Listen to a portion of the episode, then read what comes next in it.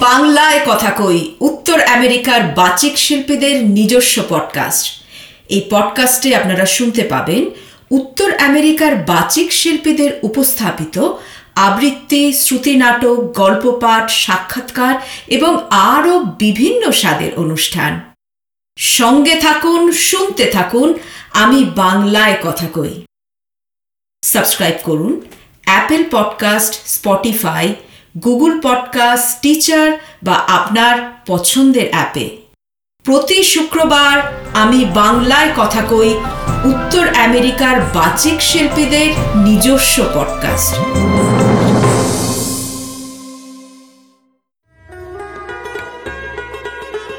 আমি বাংলায় কথা কইয়ের আজকের এপিসোড, রাজা, তোর কাপড় কোথায়? কণ্ঠ ও গ্রন্থন অশেষ চৌধুরী। দেবলীনা মাইতি। আবহ ইপসিত ব্যানার্জি।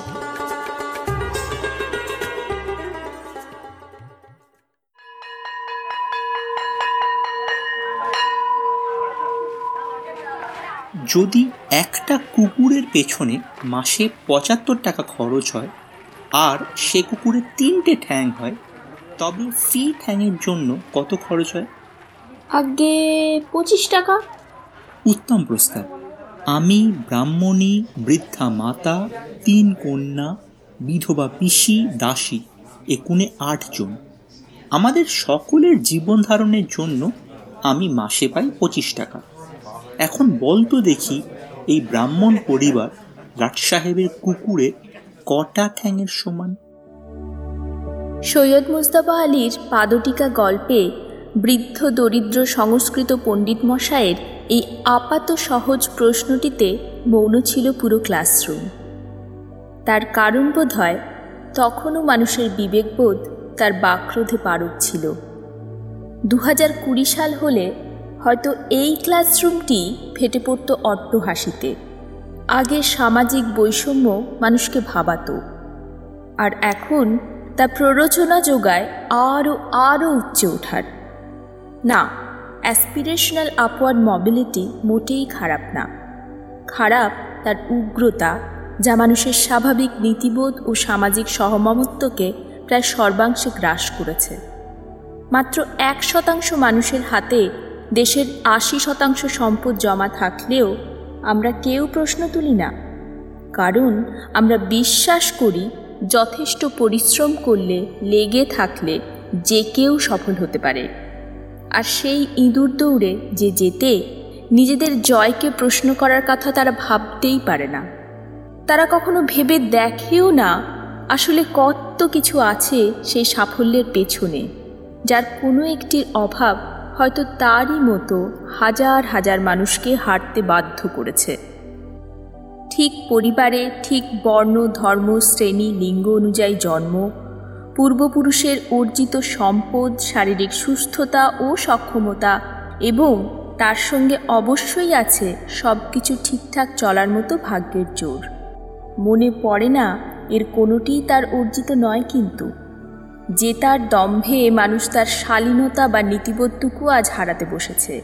তাই সাফল্যের আকণ্ঠ মদে মত্ত ধনির লাক্সারি কার যখন ফুটপাতবাসীকে পিষে দিয়ে যায় নিরুত্তাপ মানুষ নিপুণ যৌক্তিকতার সাথে বলে, ফুটপাত তো আর কারও শোয়ার জায়গা হতে পারে না। সে অকাতরে ভুলে যায় যে ফুটপাত গাড়ি চালাবারও জায়গা হতে পারে না কিন্তু। এই প্রসঙ্গে সেই ছোটবেলায় পড়া কোনো এক পুজো সংখ্যায় বেরোনো একটি গল্পের কথা মনে পড়ে গেল, যা কি ভীষণভাবে সত্যি আজকের দিনে।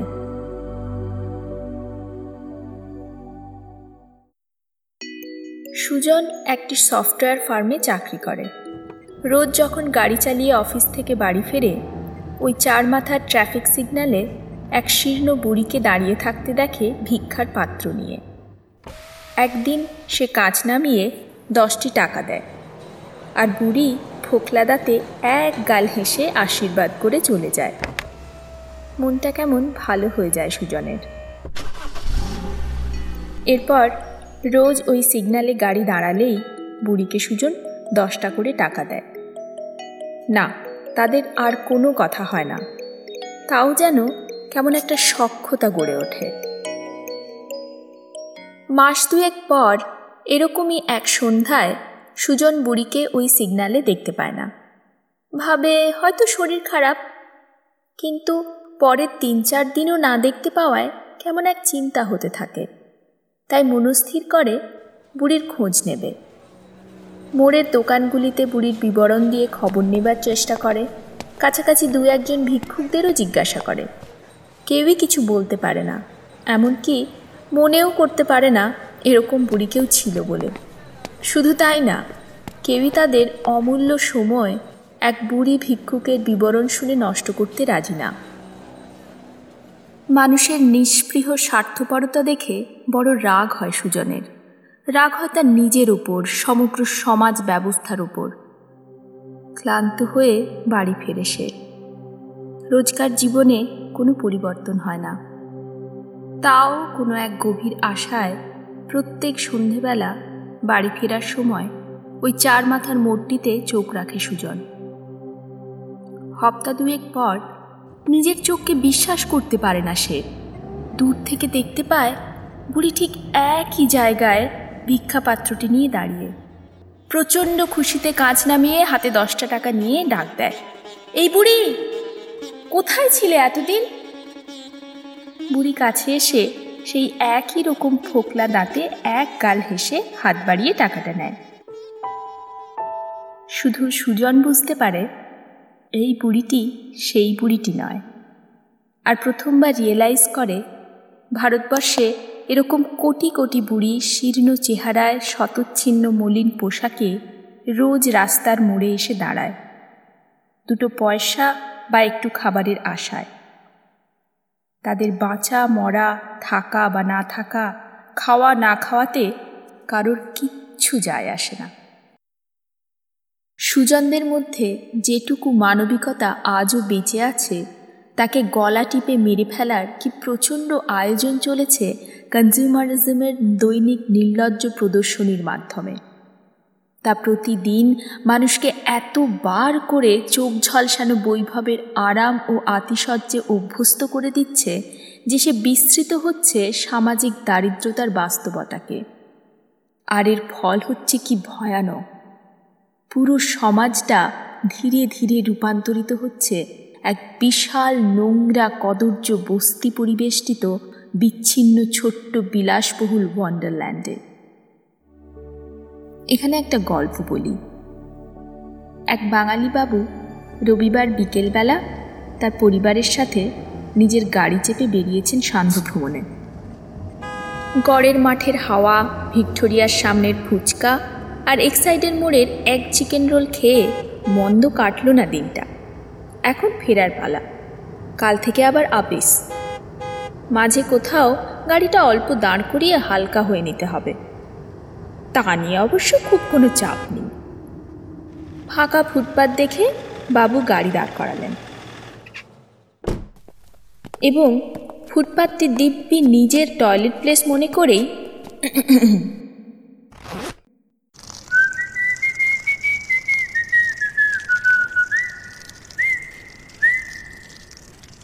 এমন সময় এক ষাটোর্ধ মানুষ এগিয়ে আসলেন কিছু বলার জন্য। বাবুটি ভাবলেন, নির্ঘাত ভিক্ষা প্রার্থী এবং এক্ষুনি বেকার বেকার কিছু টাকা গচ্চারা তাই যথাসম্ভব তৎপরতায় কাজটি সমাধা করে পলায়নে উদ্যত হলেন। পেছনে শুনতে পেলেন, বাবা, পরের দিন একটু দূরে ওই দিকটায় করো। এখানে আমি আমার পরিবার নিয়ে শুই কি না? এই প্রান্তিক মানুষগুলো এরকমই দিন কাটাবে।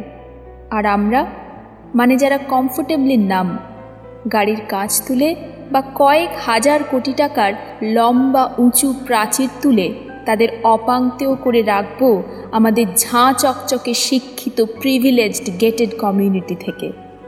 এটাই এখনকার নর্ম আমরা মনে রাখি না বা ইচ্ছাকৃতভাবে রাখতে চাই না যে এরাও মানুষ। এদের জীবনের প্রতিটি পদক্ষেপে সমান অধিকার আছে। নিজের পছন্দ বা অপছন্দ জাহির করার স্বাধীনতা আছে। আত্মসম্মান বোধ আছে। দরিদ্রকে করুণার পাত্রের আসনে বসিয়ে অযাচিত ধানে ধন্য করে নিজেদের মহান বা উদার প্রতিপন্ন করার বাসনা আমাদের প্রবল।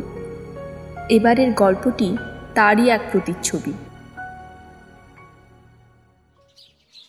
এক প্রৌঢ় ভদ্রলোক প্রাতরাশ করে বেরিয়েছেন কলেজ পাড়ার লাইব্রেরিতে যাবার জন্য।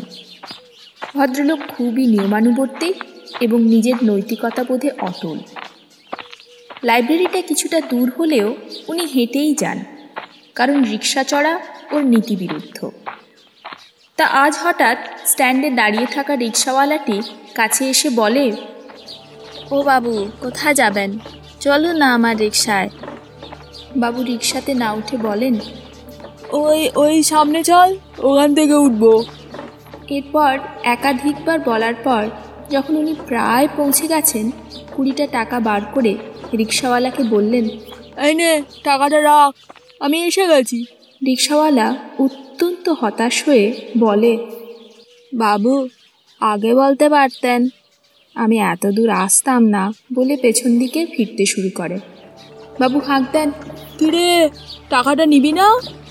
আমি রিক্সাতে উঠিনি কারণ আমি রিক্সা চড়ি না। রিক্সাওয়ালা মুখ না ফিরিয়েই জবাব দেয় টাকাটা রেখে দিন বাবু আমিও ভিক্ষা নিই না।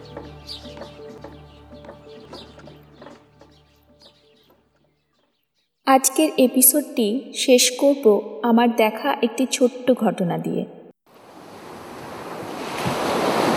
দীঘা বেড়াতে গেছি।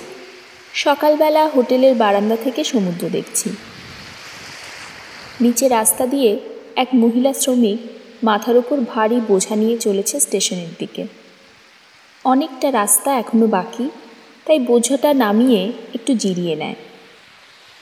কিন্তু এর পরেই মুশকিলে পড়ে বোঝাটিকে একা একা মাথায় তুলতে না পেরে। আমি বারান্দা থেকে নিচে নামবো কি নামবো না ভাবছি। এমন সময় অন্য দিক থেকে আসা আরেকজন শ্রমিক ব্যাপারটা দেখে দাঁড়িয়ে পড়ে এবং সাহায্য করে বোঝাটি তুলতে। তারপরেই দুজন দুদিকে চলে যায় যে যার কাজে। কেউ থ্যাংক ইউ বা ইউ আর ওয়েলকাম টাইপের কোনো বাক্য বিনিময়ও করে না। সত্যিই তো, মানুষ মানুষকে দরকারে সাহায্যের হাত বাড়িয়ে দেবে, এ তো সহজাত সৌজন্যতাবোধ ডিসেন্সি এর মধ্যে তো কোনো মহানুভবতার ব্যাপার নেই, এটাই তো স্বাভাবিক। এর অন্যথা বরং অস্বাভাবিক। একটি ছোট্ট ইনসিগনিফিক্যান্ট ঘটনা, কিন্তু মনের মধ্যে আবার জাগিয়ে দিয়ে যায় সেই সুন্দর পৃথিবীর স্বপ্ন, যেখানে ধনী, দরিদ্র, নির্বিশেষে সবাই মানুষ, সবার অধিকার সমান। তখনই পাশের রুম থেকে কানে ভেসে আসে সুমনের সেই কালজয়ী গান। কার তাতে কি? আমরা যদি এই আকালেও স্বপ্ন দেখি। ঘরের কোণে একটি মাত্র মোমের আলো। কার তাতে কি? আমরা যদি এই আকালেও স্বপ্ন দেখি আমরা যদি এই আকালেও স্বপ্ন দেখি।